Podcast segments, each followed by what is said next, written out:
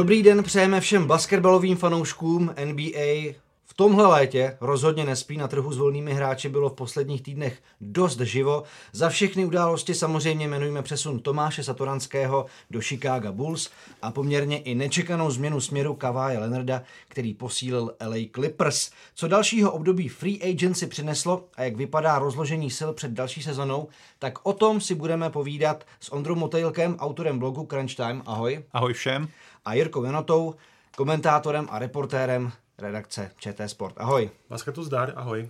Začneme tou nejaktuálnější věcí v basketbalovém dění a to je přidělení pořadatelství jedné ze základních skupin Eurobasketu 2021 do České republiky. Pánové, vaše reakce, Jirko, ty si natáčel vlastně příjezd ambasadorů toho českého pořadatelství.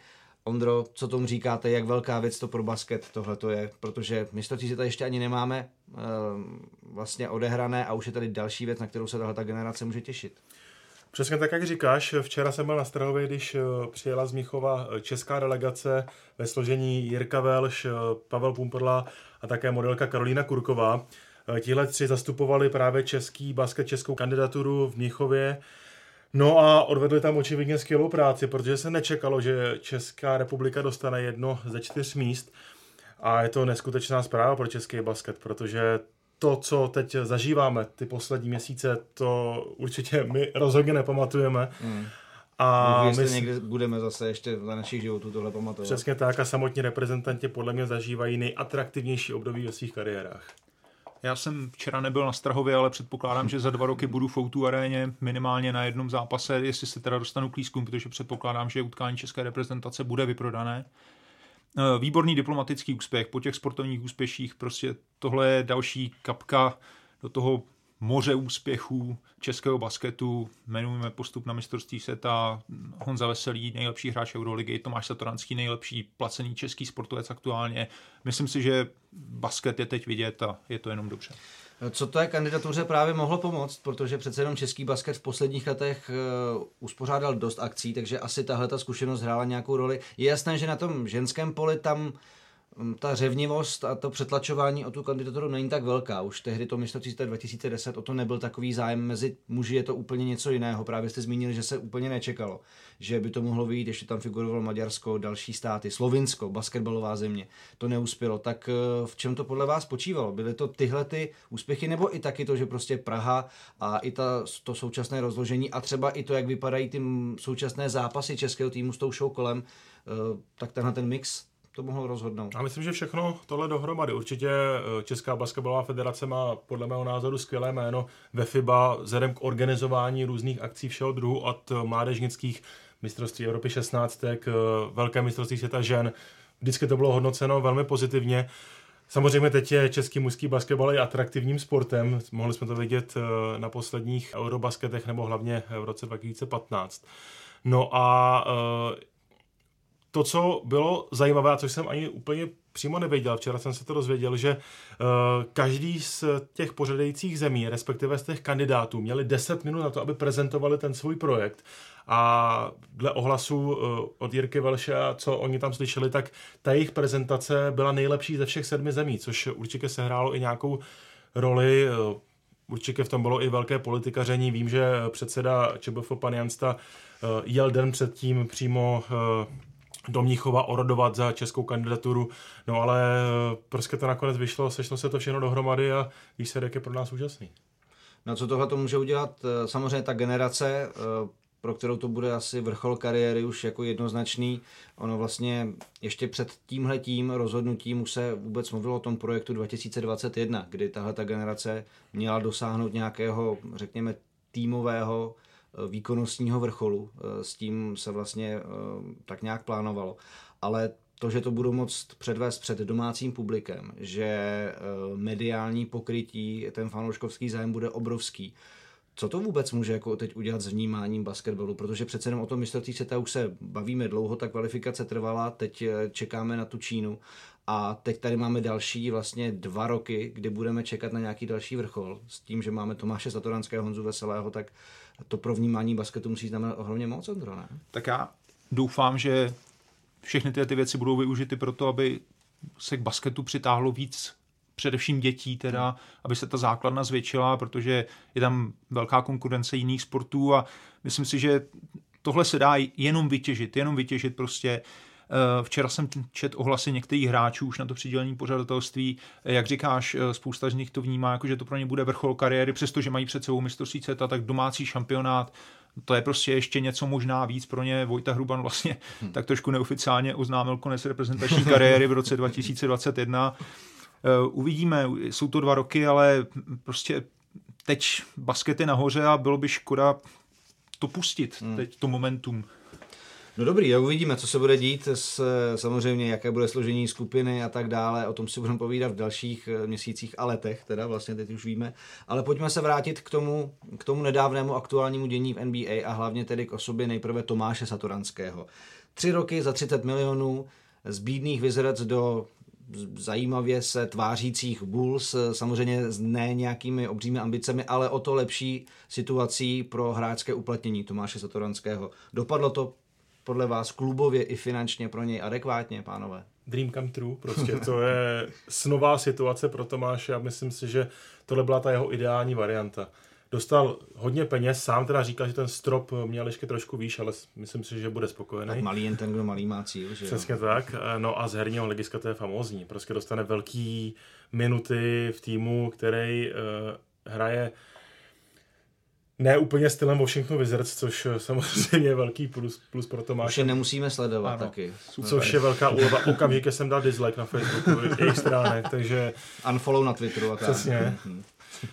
Uh, no super, no, pro Tomáše hrozně mu to přeju, gratuluju a hlavně si to zaslouží, prostě za to, jak, jak tam bojoval, jak to měl těžký ty tři roky ve Washingtonu, každou sezonu dokazoval, že na tu palubovku patří, musel vlastně si to vydřít, každou střelu si musel vydřít, teď eh, přišla ta odměna, ale tím to pro něj samozřejmě nekončí, tak si musí jako dokázat, dokázat Bulls, že tu důvěru do něj vložili správně, ale má startovní čáru pro tu další kariéru v NBA úplně famózní bych řekl, že to dopadlo překvapivě dobře.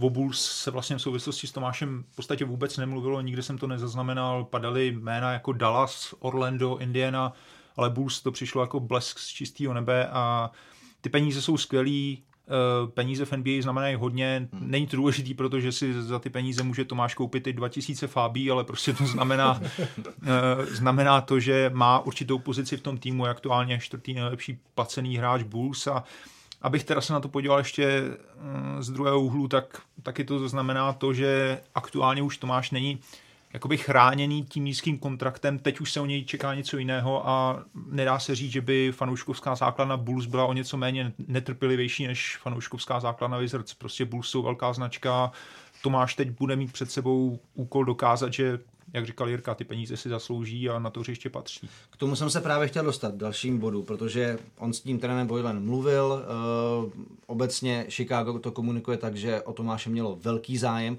a právě už bude patřit uh, v tom, když se podíváte eh, na roster Bulls k těm vlastně zkušenějším, protože přece má za sebou už Euroligu v NBA tři roky, tak psalo se i o jeho týmové povaze, o tom, že takové to lepidlo, které umí držet tým pohromadě. V čem bude podle vás ale ta jeho role tedy teď jiná než u Wizards, kdy právě už není tým, kdo by měl dokazovat, ale kdo by měl ten tým nějakým způsobem uh, směrovat možná i? No bude mít určitě větší odpovědnost za výkony. Hmm. A i za uh, rozvoj podle mě Kobeho White, kterému se asi dostaneme, což hmm. byl Máš pravdu. Uh, hlavní draft pick Chicago na pozici rozehrávače a velký talent. A Uh, Bulls přivedli Tomáše i proto, aby uh, se White učil. Hmm. A Tomáš uh, má rozhodně co předávat hlavně z toho týmového pojetí basketbalu, z té Kurt Vision, prostě z prostorového vnímání svých spoluhráčů, tak to je to, co určitě je důvodem toho, že Bulls Tomáše a také ještě jsem chtěl zmínit jednu věc, Typologicky si podle mě bude rozumět s většinou hráčů Bulls. Hrál s Otto Porterem, s kterým se rozuměl ve Washingtonu. Myslím, uh, že ten měl poměrně možná i nějakou eh, úlohu v tom, že je to možný, Chicago určitě. tu akvizici udělal. A myslím, že někdy zaznělo, že se přimluvil hmm. poměrně výrazně, takže... Potom je tam Laury Markánem, pokud si vzpomeneme na Tomášové roky v Sevě, tam hrál s eh, Porzingisem, což je typologicky velmi podobný hráč. My jsme se těšili na LUP nějaký. Takže si myslím, a pick and pop s Markánem, jeho trojkarské schopnosti jsou také velmi slušný, takže myslím, že tam by ty asistence mohly naskakovat. No a Zachlavín to je uh, asi jeden z největších dynamitů celý NBA, hmm. takže nahodit mu to kamkoliv on zasmečuje, takže ty asistence by se mohly začít postupně navyšovat trošku. Já si myslím, že Tomášova role bude jiná především v kabině, na hřišti ani tolik ne, prostě Tomáš je hráč, jaký je a Chicago s tím bralo. Uh, zase opakoval bych se po Jirkovi, bude prostě, je teď, teď je nejstarším hráčem Bulls, myslím, 31-letý Tereus Young, což je vlastně teď taky čerstvá akvizice. Tomášu je 27, možná, že patří, možná, že je druhý nejstarší, hmm. což jako je tedy veterán a bude muset uh, si vzít některé další hráče pod svá křídla, ale na hřišti to bude prostě Tomáš, který dovede hrát bez míče, nepotřebuje míč k tomu, aby ovlivnil hru svého týmu, eh, bude rozhodně platný v defenzivě, pokud tedy eh, bude hrát místo Dana v základní hmm. sestavě, tak to bude rozhodně upgrade uvidíme, jak se to všechno vyvrbí. Když jsi právě zmínil Krise Dana, tak eh, toho trenér Boyle nedávno zmínil vlastně v souvislosti s tím, že má takovou, neříkal základní pětku, ale první pětku hráčů, kterým bude asi nejvíce důvěřovat v té nadcházející sezóně. A Tomáš Satoranský mezi nimi nefiguroval, takže zase to není tak, že by neměl vůbec žádnou konkurenci na tom svém postu. Mluvili jsme o té sedmice draftu eh, Koby Whiteovi, který ale v letní lize ukázal, že má nějaký potenciál, ale ještě se musí trošičku vybrousit, což možná bude i úloha Tomáše. Ale uh, jak vidíte jako tenhle ten konkurenční boj právě třeba s Chrisem Danem? Ondro. Uh, já si myslím, že to prohlášení trenéra Boylena je takový marketingový tah, protože prostě Chrisy eh, Dana chtějí vyměnit, to o tom se mluvilo, není, myslím, že manažer John Paxson to zmiňoval dokonce už někdy po konci loňské sezóny, že prostě musí se zlepšit na pozici středního rozehrávače.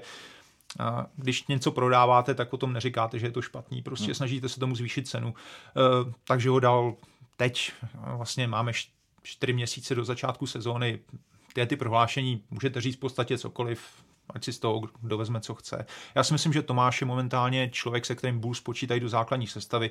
Kobývají ty naděje a možná je to rozehrávač Bulls pro budoucnost, ale zatím je mu jenom 19 let. Eh, v letní lize měl záblesky, prostě dobré hry, ale... Ale je to letní liga. Je to letní liga. je to úplně jiná soutěž a, a i tak ta jeho střelba byla dost nevyrovnaná, měl hodně ztrát, což se samozřejmě pak v ostrých zápasech bude ještě násobit.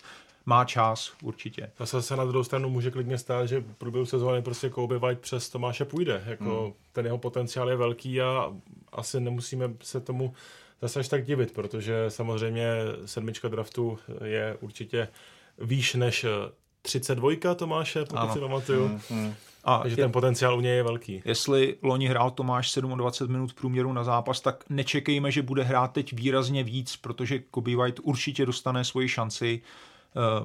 Je mu 19, je to semička draftu. Ale na druhou stranu zase Tomášovi peníze, to si Ondra už taky říkal začátku, také to určuje nějakou roli a e, vlastně Tomáš na tohle to doplácel víceméně ve Washingtonu, kde si říkal, proč nehraje tolik, ale byli tam hráči, kteří byli podepsáni za víc a ti se prostě museli taky ukázat. No. Doma peníze zkrátka hraje, tak hmm. to je jasný pravidlo v NBA a dobře, že Tomáš ty peníze má.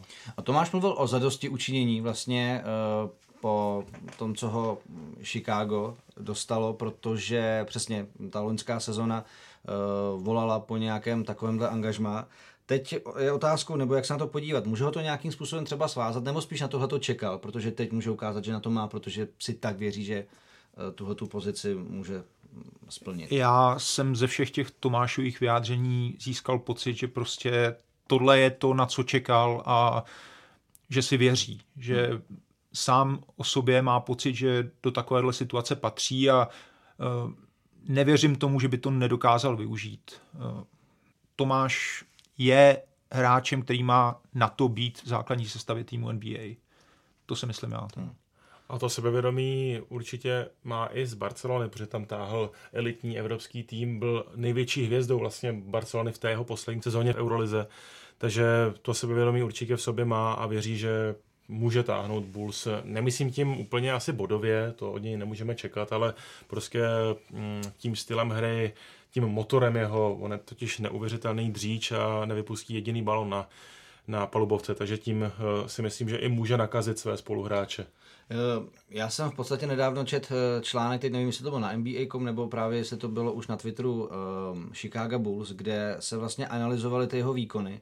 A to, že se my na něj koukáme, snažíme se to jako na to nahlížet, že to je ten náš český vyslanec NBA a, a vidíme ta pozitiva, tak tady ten jako nestranný autor v podstatě zmiňoval to, že opravdu nekoukatelní Wizards s ním na hřišti byli jako fajn, byly tam prostě byla tam spousta přihrávek, spousta uh, i, i statistik o to, okolik víc přihrávek než, než v průměru prostě měli s ním na hřišti.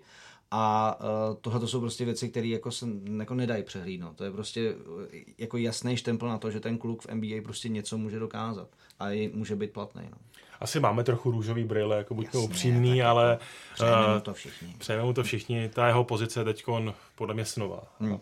A hlavně uh, nejlépe vydělávající český sportovec, už se to všimnul hmm. i Forbes a to zase něco znamená i pro vůbec jako náhled na basket, když se k tomu Rozhodně. Znova. Rozhodně. Určitě. V médiích toho bylo plno, hmm. věnovalo se tomu média, která normálně o basket v podstatě nezavadí. Hmm Jedině dobře. No a hlavně, co si budeme taky povídat, eh, United Center je trošku něco jiného než Verizon Center prostě ve Washingtonu. Tam se psala basketbalová historie, tam socha Michaela Jordana, jako i z tohohle, já mám trošku i husíku, že když se jako představím, že jako hmm. hráč nebo fanoušek bych se tam měli prostě na tohle dívat, to taky musí něco udělat. Jo, legendární hmm. intro a Tomáš Satoranský from Czech Republic. Určitě to uslyšíme a No i přesto, Promiň Andrej, přestože Bulls poslední leta nehrajou dobrý basketbal, tak stále jsou podle mého názoru čtvrtou nejprodávanější značkou celé NBA. Prostě ta značka Chicago Bulls je, je velká v celém světě a myslím si, že i Tomáš se dostanete k, na oči eh, většího, většího fanouškovského základu, protože ve Washingtonu byl trochu zapadlý, tam si ani nikdo nevšiml, že nějaký Tomáš Satoranský možná i je. Četl jsem mimochodem na Facebooku Bulls, eh, když eh, oficiálně Tomáše představili, tak tam byly uh, komentáře dvou typů. Jednoho uh, fanoušků, kteří vůbec nevěděli, do toho já a nadávali na Pex, na co to sakra podepsali, za kolik peněz. A potom ti, kteří basketbal sledují a naopak ocenili, že to je velmi dobrý signing eh, a že jsou velmi spokojení s tím, i včetně toho podpisu s Tadiusem Youngem, co právě manažer Bulls během léta dělá. To je, myslím, to nejpodstatnější, že Tomáše chválí lidé, který, kteří basketbal sledují. Mm. Uh, to, že jeho ostatní fanoušci, myslím, fanoušci jiných týmů než Wizards tolik neznají, to je způsobeno tím, že ho Tomáš není nějaký dunker vyloženě, který by krát highlighty každý večer, ale prostě má svoji metodickou hru a to přispívá k týmovému úspěchu. Já si myslím, že je dostane na svoji stranu. No a úplně poslední věc je samozřejmě eh, velmi pozitivní i vzhledem k tomu mistrovství světa, že to máš teď, má před sebou prostě klídeček na přípravu, eh, má teď jasný tři roky to, co chtěl, eh, nový zázemí, rodina, všechno a může se plně soustředit jenom na to, jak to teď z národňákem prodat. Což jako pro ně jako tahu na lídr musí být jako ohromně uklidňující věc. A pro nás taky. Z našeho sobeckého důvodu je to naprosto geniální, protože on teď má Tomáš vlastně psychickou naprostou pohodu, jak v rodinném, tak i vlastně profesním zázemí a tak se může připravit na svůj reprezentační vrchol. Hmm. A za dva roky možná to bude ještě větší vrchol a to zase spojujeme nádoby. No jasně, a protože bude jako mít vyhráno Bulls, že jo? Přesně, a... bude uh, v All-Star Game, že jo? Jo, ty si, Jirko, říkal o těch růžových brýlích, tak vidím. Tak je sundávám. Můžeme to zase trošičku krotit, jako přece jenom jsme tady jako i uh, jako profesně nějak sečtělí a nejenom jako fanoušci, že jo.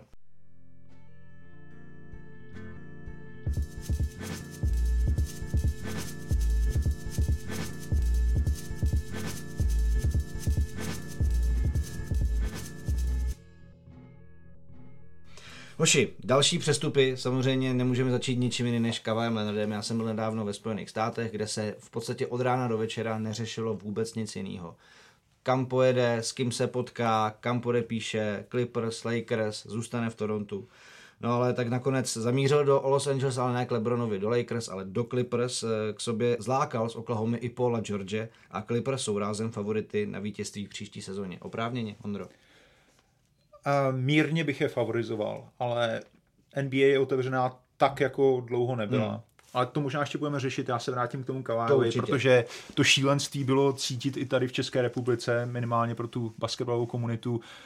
Ehm, dospělo to až do úplně absurdních rozměrů, kdy teda kanadská televize v přímém přenosu dávala jízdu auta po dálnici, ve kterém měl jo. údajně sedět Kavaj. A někam do hotelu. Prostě. Kavaj. A Kavaj, tak jak to jenom Kavaj umí, nakonec teda předvedl uh, move, který NBA nepamatuje, nejenom, že podepsal s Clippers, ale donutil vlastně ještě Clippers aby dali všechny víceméně celou svoji budoucnost za Paula George, o kterým nikdo nevěděl, že je k dispozici, že by ho OKC mohl pustit. Protože Leonard mu zavolal, protože on volal víc několika hráčům a to v podstatě k tomu se taky chce dostat to, jak začali hráči určovat vlastně to dění na free agency marketu. Jako. No, jako jestli tady někdo říkal, že prostě LeBron kraluje NBA nejenom na hřišti, ale i v zákulisí, hmm. tak teď si myslím, že Kawhi mu to ukrad na hřišti i v zákulisí, protože opravdu takovouhle transakci nepamatuju. nepamatuju. Hmm.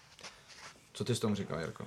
No, eh, k té zákulisní hře ještě dodám, že eh, Lakers si samozřejmě hrozně věřil na to, že Kawhi dostanou v jednu chvíli i vyšlo, že jsou favority na to, že by Kawhi mohli podepsat a nepodepisovala nikoho jiného, protože na tom trhu volných hráčů byla dobrá munice. No a Kawhi je takhle asi trošku vytrolil a trošku prostě uh, mě nechal vycukat a nakonec podepsal u konkurentů, čímž podle mě Lakers přišli o pár hráčů, ale ono ve výsledku to pro Lakers taky dopadlo dobře, ta free agency, ale to je otázka asi ještě na dalších pár minut, co tady budeme řešit.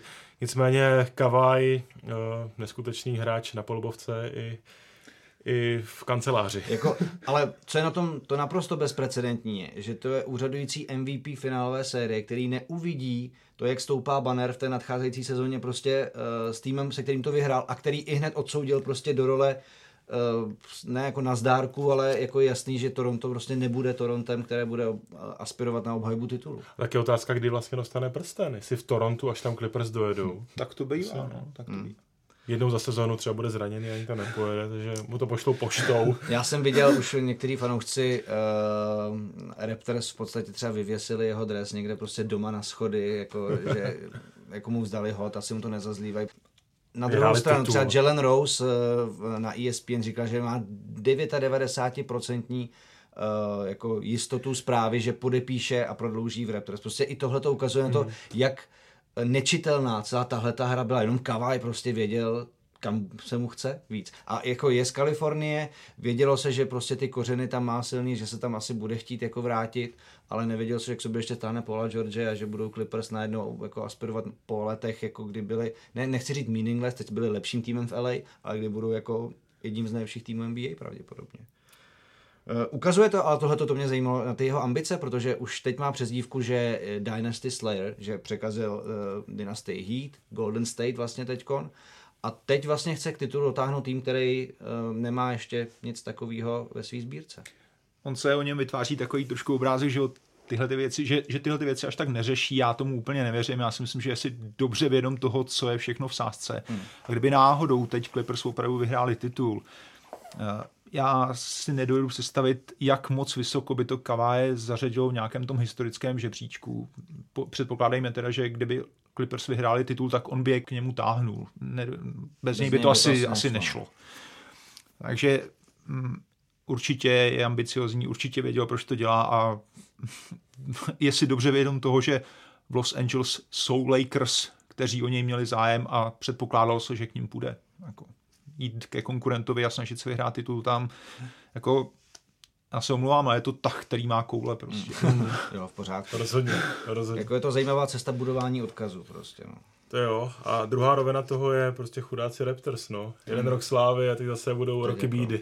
Jsou ale v NBA týmy, které dopadly v létě ještě mnohem hůř. Možná se k tím taky dostaneme. Já bych se jako ještě rád zůstal v LA, protože na tohleto město bude asi upřená největší pozornost té nadcházející sezóně. Už vzhledem k tomu, co se teď tedy dělo a i samozřejmě k tomu, že LeBron James má před sebou nějakou misi, kdy se po té sezóně, kdy ho poprvé v kariéře trápilo nějaké vážnější zranění, chce vrátit, eh, řekněme, s respektem, který mu patří a s novým týmem, kde má Anthonyho Davise, eh, Demarcuse Kazence, Javala Megího a tak dále, Dannyho Greena. Ta soupiska Lakers zase teď nevypadá taky tak jako úplně špatně, takže Naopak a na druhou stranu Lakers jsou tou značkou, kterou se čeká úspěch. Je to tedy teď podle vás jako jeden z těch uh, bodů, kdy je na Lebrona a Lakers opravdu velký tlak, kdy tahle ta sezona může určit to, jestli on bude jenom nějakým bodem, který se myhnul Lakers, anebo jestli v téhle organizaci bude to jeho jméno zapsané nějak výrazně a tučně. Určitě. Jo. Uh, já si myslím, že LeBron je motivovaný jako nikdy teď a nedivil bych se, kdyby byl MVP hmm. následující sezóny, základní části pro playoff, tohle nic neznamená. Uh, Lakers nepostavili nakonec špatný tým, přestože k ním teda Kawhi nešel. Já si myslím, že to kolem Davisa a Lebrona obalili docela slušnými hráči, hmm. je tam Danny Green, přišel třeba i takový Jared Dudley, jako to je hmm. prostě hráč, který dovede být platný z lavičky. Avery Bradley. Avery Bradley, hmm. jako pes obranář vyloženě. Potřebujete, když máte Beverlyho prostě no. pres, hmm. možná. A je pravda, že... Tam teda poštěkají slušně. No, to jo, teda. tak ještě ke Clippers, jako, eh, myslím si, že jako co se týče jako obrany, tak to nebude nepříjemnějšího týmu. To ne. Na perimetru určitě na ne. Perimetru, na perimetru ne. Já si myslím, že teď, když skočím na druhý konec Spojených států, tak Philadelphia je teda taky výborně postavená obraně, ale Clippers, eh, ta trojice George, Leonard a Beverly, mm. no, neměl bych lehký spaní, kdybych proti ním měl hrát. To teda to závěry zápasu tohoto, jako z tohohle pohledu, když budou všichni zdraví a budou na place, tak to bude jako těžký. No, ale, na druhou stranu, ale tohle může být paradoxně trochu výhoda pro Lakers, protože uh, Lakers mají pod košem největší sílu v celé NBA. Už jenom tím, že tam zůstal Kuzma, což je power forward. Hmm. LeBron může hrát může kdekoliv. Hrát Anthony Davis je nejlepší power forward celé ligy. No a DeMarcus Cousins podle mě po té, po té sezóně, kdy ho ještě trochu trápilo zranění, tak bude chtít dokázat, že to je prostě all-star center. A podle mého názoru Cousins bude mít výbornou sezónu, zvlášť s Lebronem, který je pardon, schopen ho najít vlastně kdekoliv. Takže síla pod košem Lakers eh, bude, no podle mě to je jediný eh, klíč k tomu, aby Lakers eh, získali titul. Prostě hrát to přes to spodní postavení, přes tu jejich váhu, výšku a to umění pod košem. No a pojďme ještě zůstat na západě, protože tam se toho dělo asi jako úplně nejvíc. Eh, ten nejaktuálnější trend, Russell Westbrook po 11 letech v OKC do Houstonu za Jamesem Hardenem, dřív spolu byli, eh, v OKC teď se teda zase potkávají. Mě by zajímalo, eh, jestli jako Houston chce vymyslet nějakou verzi basketu s dvěma míči, Nebo jak tohle to může fungovat, i když samozřejmě Mike D'Antoni je trenér, který útoku jako velmi dobře rozumí, ty jsi to podle mě Ondro teď někde nedávno psal na Facebooku. Tak jak tomu věříš, jak to, může, jak to může fungovat? A samozřejmě ještě do toho pak zapojíme Krise Paula, který zamířil do Oklahomy, ale tam nezůstane, teď se nejvíc vymýšlí, že asi do Heat. Tak pojďme nejdřív jako Russell Westbrook, James Harden, co tomu říkáš ty? No, chápu, chápu ty pochybovačné hlasy, tomu teda opravdu rozumím, jsou to hráči, kteří potřebují balón. Loni byli v usage rate první a druhý a s poměrně velkým náskokem v celé NBA. Ale já, já spíš než skeptický bych prostě tady v tom byl zvědavý. Já si myslím, že ty hráči nejsou hloupí. Vědějí, co se od nich očekává. Dovedou nějakým způsobem svoji hru přizpůsobit. Asi to v tomto případě bude spíš na Westbrookovi, aby hrál víc bez míče, ale uh, Westbrook vlastně v OKC měl kolem sebe samý nestřelce, hmm. víceméně, víceméně. On sám teda jim možná tak trošku kraluje, protože pokud... Uh, Westbrick, no. Ano, ano. pokud útok OKC a teď aktuálně Houstonu skončí střelou Rasla Westbrooka, tak v podstatě pro obranu je to dobře ubráněný útok, ať už to náhodou dopadne, nebo to spíš většinou nedopadne. Ale eh, teď se mu otevře prostě ta cesta do koše, protože Houston kolem něj může postavit čtyři výborné střelce a Westbrook nájezd má, o tom nikdo nepochybuje, dovede být agresivní a zároveň dovede nahrát. To znamená nájezd výhoz, basketbalová klasika. Eh, jestli je někdo v NBA, kdo zvládne, aby tohleto fungovalo, tak je to Mike D'Antoni, hmm. podle mě. A na obranu jako... Tak na to Houston nikdy moc nedal. Tam je to Houston to stačí. Tak. No dobře, no jako je to rozhodně, eh, rozhodně zajímavé, jak to bude vypadat. My jsme v tom posledním podcastu samozřejmě teď řešili momentální sílu i Utahu, který jako taky posílil příchodem Mikea Conleyho a, a ta jejich jako pětka vypadá úžasně, takže mm, jako západ bude vypadat ohromně zajímavě. Pojďme ale teď jako na východ, protože jsme nezmínili dvě jména, která za normálních okolností bychom neřešili nic jiného, než to, že Kyrie Irving a Kevin Durant se spojili v Brooklynu. Uh, a uh, pak, když se Kevin Durant tedy uzdraví, čemuž eh, v Nets hodně věří a za chvilku i řeknu proč, tak eh, tam to vypadá, že na východě by mohl přibýt jako nový, hodně silný tým, ale můžou být Nets relevantní i s Irvingem jenom tuhle sezonu, už Jirko třeba? Já myslím, že ne. Eh, ještě tam přišel DeAndre Jordan, ale ten má podle mě už za svým vrcholem. Um, Kyrie Irving je výborný hráč, ale prostě nedokázal, že on sám může ten tým táhnout. V Clevelandu byl dvojka, v Bostonu měl být jednička, ale Boston hrál nejlíp, když byl Kyrie Irving zraněný. Eh, mám ho rád, podle mě to je hrozně koukatelný basketbalista, hraje krásný, eh, krásný basketbal, hlavně v útoku samozřejmě. Ale nemyslím si, že... Má skvělý reklamy. Má skvělý reklamy, určitě. Ale nemyslím si, že Nets budou letos eh, playoff tým asi jo, ale kandidát na titul rozhodně ne. Nets loni vyhráli, myslím, 42 zápasů a já nevím, jestli by byl někdo překvapen, kdyby letos dopadli hůř, jako mm. nakonec, proč ne, ačkoliv východ je samozřejmě schůdnější než západ, ale mm, jenom s Kyrie Irvingem a vlastně už vysloužil... Bez De- DeAngela Rasla hlavně, který jako ano. měl velkou sezon, nebo nejlepší sezonu kariéry. Eh, já jsem jenom totiž eh, na cestě na zpátek četl v posledním vydání Sports Illustrated hodně zajímavou sondu vlastně do toho, jak se to v Brooklynu událo. A vrátím se jenom právě k tomu, jak hráči teď uh, ohromně vlastně ovlivnili to celé dění, protože generální manažer Nets, Sean Marks, vlastně vůbec, uh, oni jakoby všichni měli signály, že to ti hráči chtějí, ale sami do toho vlastně nezasahovali. Takže v Nets, jako v jejich hlavní kanceláři, se dozvěděli o tom, že tam Duren chce jít až prostě z Instagramu a Twitteru, když to jako vyšlo. Což je jako úplně neuvěřitelné, když si uvědomíte, že vedete organizaci a, a, a vlastně vám ty věci jako přijdou, jako v úzovkách. Oni samozřejmě během sezony nějak jako házeli lasa a, a zjišťovali, co za co by jak jako mohlo být. Ale je jako neuvěřitelný, že vlastně se pak dozvědí a pak jo, tak tedy Kevin Durant, já k vám přijedu se podívat, jak to u vás vypadá. Ale v Nets je zajímavý to, že, a to říkal Jared Dudley právě e, nedávno někde, jak tam funguje Uh, vůbec jako ten, ten podpůrný tým jako u trenéra, jako uh, rozvoj hráčů, analytika hry a kondiční příprava, kde tam dělá, zapomněl jsem to jméno, ale někdo, kdo prostě uh, má za sebou jako um, armádní minulost a, a působení jako v armádě a tak. A uh, právě tenhle ten tým jako analytiků a doktorů vlastně víceméně dal zelenou tomu, že se to zranění Kevina Duranta podaří jako dostat tak, že Kevin Durant se vrátí tak, kde byl Kevin Durant.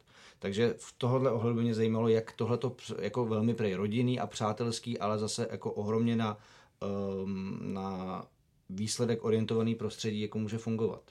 Což jako jenom říkám, že, hmm. že by to pro Durenta a Irvinga tohle to jako mohla být jako zajímavá, zajímavá chemie, která by mohla jako třeba k něčemu dovést. Tak já si myslím, že fungovat bude, ale prostě na příští sezónu, protože hmm. Kevin uh, zdravý nebude. Nebo bude až nějak ke konci. Bůh ví, jestli, no. Bůh ví, jestli, jestli, no. To si myslím, že asi nebudou chtít jako úspěchat za ty peníze. Myslím, že prostě Durant příští rok nehraje. No. no tak když se teda podíváme na favority východu, tak uh, pojďme zmínit Philadelphia 76ers, která uh, podepsala Tobiase Harrisa na 5 let za 180 milionů, přišel Al Horford na 4 roky za 108, takže z toho jako logicky při uh, samozřejmě prezenci Joela Embida a Bena Simonce vychází. Sice odešli, nemají takové úplně rizího střelce, JJ Redick jim bude asi chybět, si myslím. Jimmy Butler tam taky nebude, takže ale i tak jako Philadelphia asi bude nahánět hruzu na východě. Já si myslím, že Philadelphia teď nahání hrůzu především Milwaukee, protože víme dobře, že Horford je prostě um, tím kryptonitem na Janise. Hmm, hmm. A je to vysoký tým, je to Eh, nezapomínáme, že z Miami přišel eh, Josh Richardson. Mm-hmm. Doufám, že jsem to nesplet teď. Ne. Mm-hmm. A to je, to je výborný obránce, opravdu podceňovaný výborný obránce. A navíc je to kluk, který umí vystřelit, takže možná tam se dá najít nějak, nějaká střelba navíc. Okay. Horford dovede střílet, umí, je, je to stretch for prostě. Uh, je Embiid. Je Embiid, konec konců. I když ten, jako já jsem pořád v tom dojmu toho jeho rozkolísaného výkonu v playoff, no, tam, ale je, je, OK, dobře, pojďme, je to proces, takže prostě, oni mu věří ve Philadelphia tom procesu. To já mu taky věřím, bude zase příští rok podle mě lepší. A jo, tak jsou rok zkušenější, Ben Simmons, ano, od něj střely asi nemůžeme čekat, ale jako ball handler samozřejmě najížděč uh, je jako má svoji cenu. Ale viděl jsem jeho video, jak dává trojky v tréninku, takže třeba tam něco je, nebo na Simonce. Jak dlouho to natáčeli? to je otázka. To je otázka. Hele, uh, když už jsme zmínili Milwaukee, tak Janis Antetokounmpo teď vlastně po té, co převzal cenu MVP, tak řekl, že nechce být nazýván MVP, dokud tu cenu zase nezíská.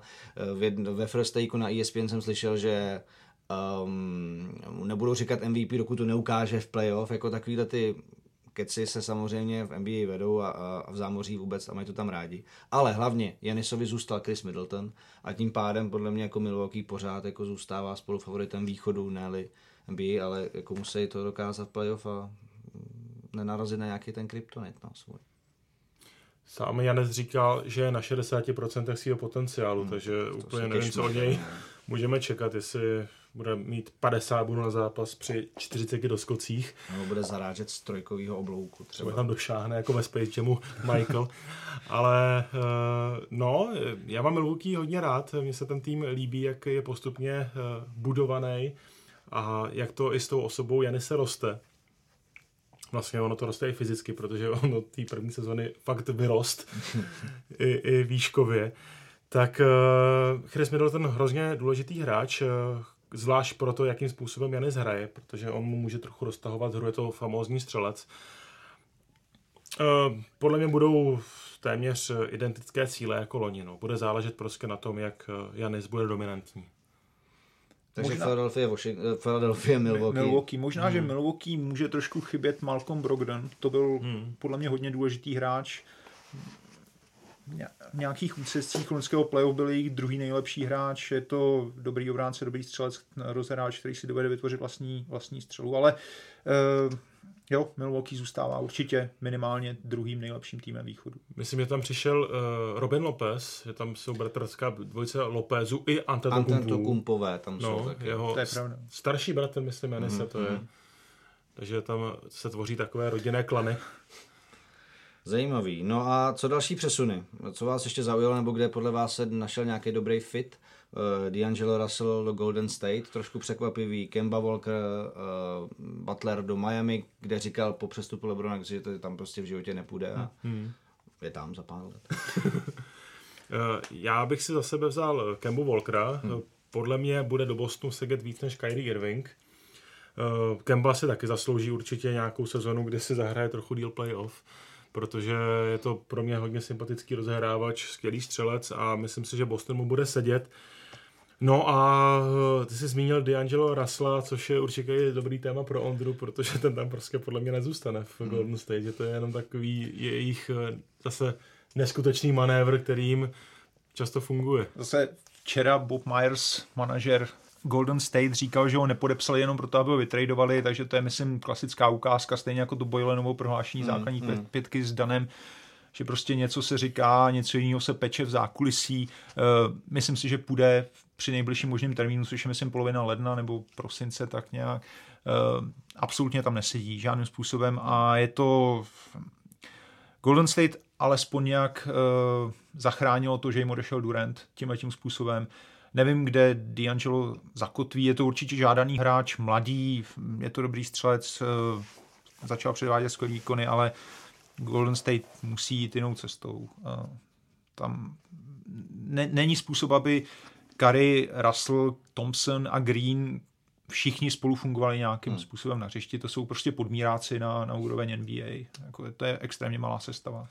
No a zachránil podle vás Golden State alespoň to, že tam zůstal Clay Thompson, když samozřejmě ten taky jako část sezóny vynechá kvůli tomu kolenu, protože to je alespoň jako záruka toho, že ta jejich střelecká síla zůstane tam, kde jsme zvyklí výdat.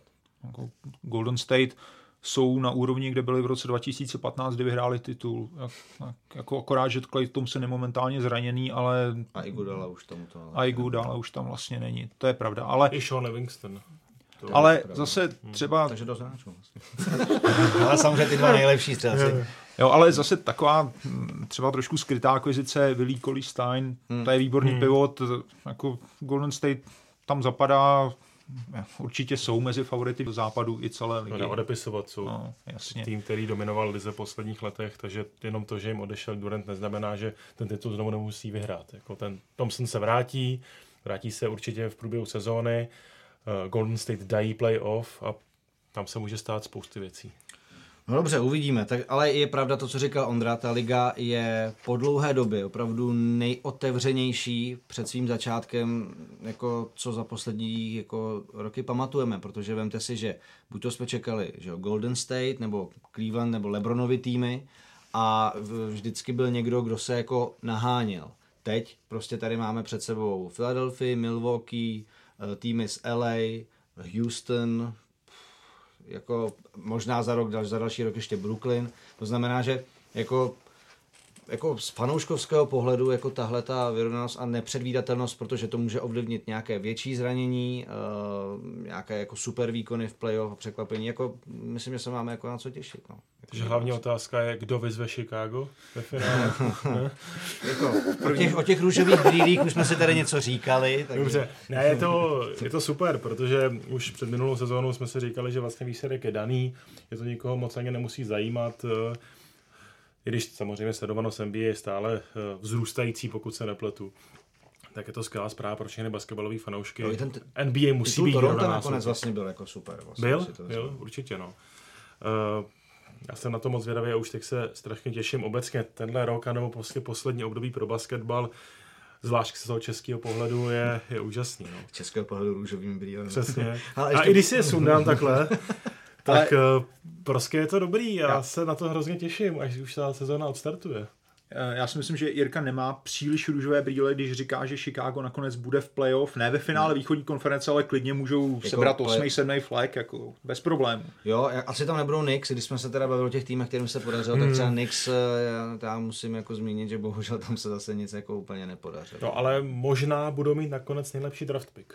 Ale to uvidíme. A to je poslední věc, kterou jsem hmm. chtěl zmínit, když jsme tady mluvili o té uh, všelijaký Summer League, uh, letní lize NBA, tak uh, ohromný hype byl kolem samozřejmě Ziona Williamsona, už jsme ho tady zmiňovali před sezónou, my s Jirkou ho máme jako docela rádi, protože jsme se těšili na to, co s těma proporcema, dispozicema ukáže. On ukázal to, že během jednoho poločasu dal jeden strašný dank, pak si naťuknul koleno a od té doby se mluví o tom, jestli nemá jako nadváhu, jestli teď jako nějak trošku nevypad ze všech těch cen a gala a všeho, a jestli teda na tu NBA vlastně jako může mít takovým rozsahu, jakým jsme čekali. Co vy jste jako k tomu jenom tak dodali z vašeho skromného pohledu?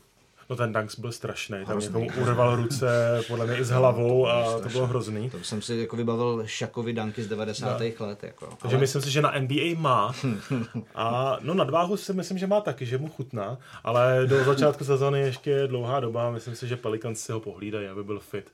A ty jeho dispozice atletické jsou prostě z jiného vesmíru. To vůbec není lidský, co to to právě jeho tělo třeba jako vydrží. No. Mm, já myslím, že je tak osvalený, že, že jo, protože to se sami říkalo o Lebronovi, že je neskutečně atletický, jestli to jeho tělo vydrží, ale on má takovou svalovou základnu, že ty klouby uh, držej ty klouby a svaly. No. Ale taky zase na druhou stranu Lebron na sobě pracuje denně x hodin, má domů, doma laboratoř, kde se zavře do nějaký kryokomory, takže no, abych to shrnul, prostě Zion si myslím, že ty dispozice určitě, určitě má, ale těch otazníků je tam eh, na to, že to je jednička draftu až možná příliš.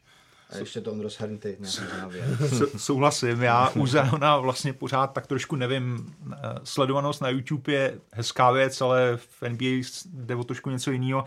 A NBA tu fyzickou dominanci v NCAA hodně eliminuje. Jako. Hmm. Tak uvidíme a opravdu bych si netroub říct, že Zion bude nejlepší nováček příští sezóny. Opravdu ne. Ale chápu, proč kolem něj byl vytvořený ten hype a proč uh, vlastně po něm všechny týmy šly. Já na druhou stranu, když si vlastně jakoby vybavuju za poslední roky nějaký hráče, kteří šli jako velmi dominantní uh, z univerzitní sezóny jedné většinou do NBA, tak si vybavím třeba Anthonyho Davise, který to prodal jako velmi rychle. Uh, John Wall, ten set jako samozřejmě fyzicky jako dobrý, ale tam ho zbrzdili jako jiné věci. A pak si třeba právě pamatuju, že Demarcus Cousins šel jsem jako trojka, to byl ten samý ročník jako John Wall, oni byli Kentucky. spoluhráči v Kentucky, přesně tak. A u toho se to právě jako projevilo, že ta NBA na to jeho, jak vypadal fyzicky dobrý, tak, tak ne, tak ne, nevím, jestli tam jako nejsou podobně jako typově na tom. I když no a odstrašující případ je Anthony Bennett, že jo? Hmm. To byla jednička draftu pro Cleveland, vypadl z NBA, tak se do ní sice vrátí. vrátí ale z potenciální hvězdy to je hráč, který je vlastně na okraji ligy. Hmm, tak jako ty basty samozřejmě historie taky pamatuje, ale neříkám, že zájem by měl být bast, to tak, jako, tak jsem dalek takovýhle hmm. jako no, ale aby se ještě dokončil tu tvoji myšlenku, asi taky myslím, že, nebo Ondrovu, asi taky myslím, že nebude jako nováček, nováček eh, roku. Že to prostě vzhledem tomu, jak zoufalý je New York, tak to bude RJ Barrett. Hmm. Dobrá, uvidíme, uvidíme. Už teď se těšíme na další sezonu NBA, ale samozřejmě na mistrovství světa a k tomu přichystáme v srpnu další podcast. Eh, z tohohle vydání je to všechno. Já díky pánové za vaše postřehy. Díky za pozvání. Eh, vám posluchačům díky za pozornost a připomínám, že nás najdete samozřejmě na adresách obvyklých webu čtsport.cz, Spotify, YouTube kanálu, Soundcloudu a dalších podcastových aplikacích a na webu ČT Sport si můžete poslechnout i další podcasty, ať už fotbalový, hokejový nebo nový o americkém fotbalu, který za chvilku také natočíme. Mějte se hezky a v létě před mistrovstvím světa, jak jsem říkal, zase naslyšenou. Naslyšenou. Naslyšenou.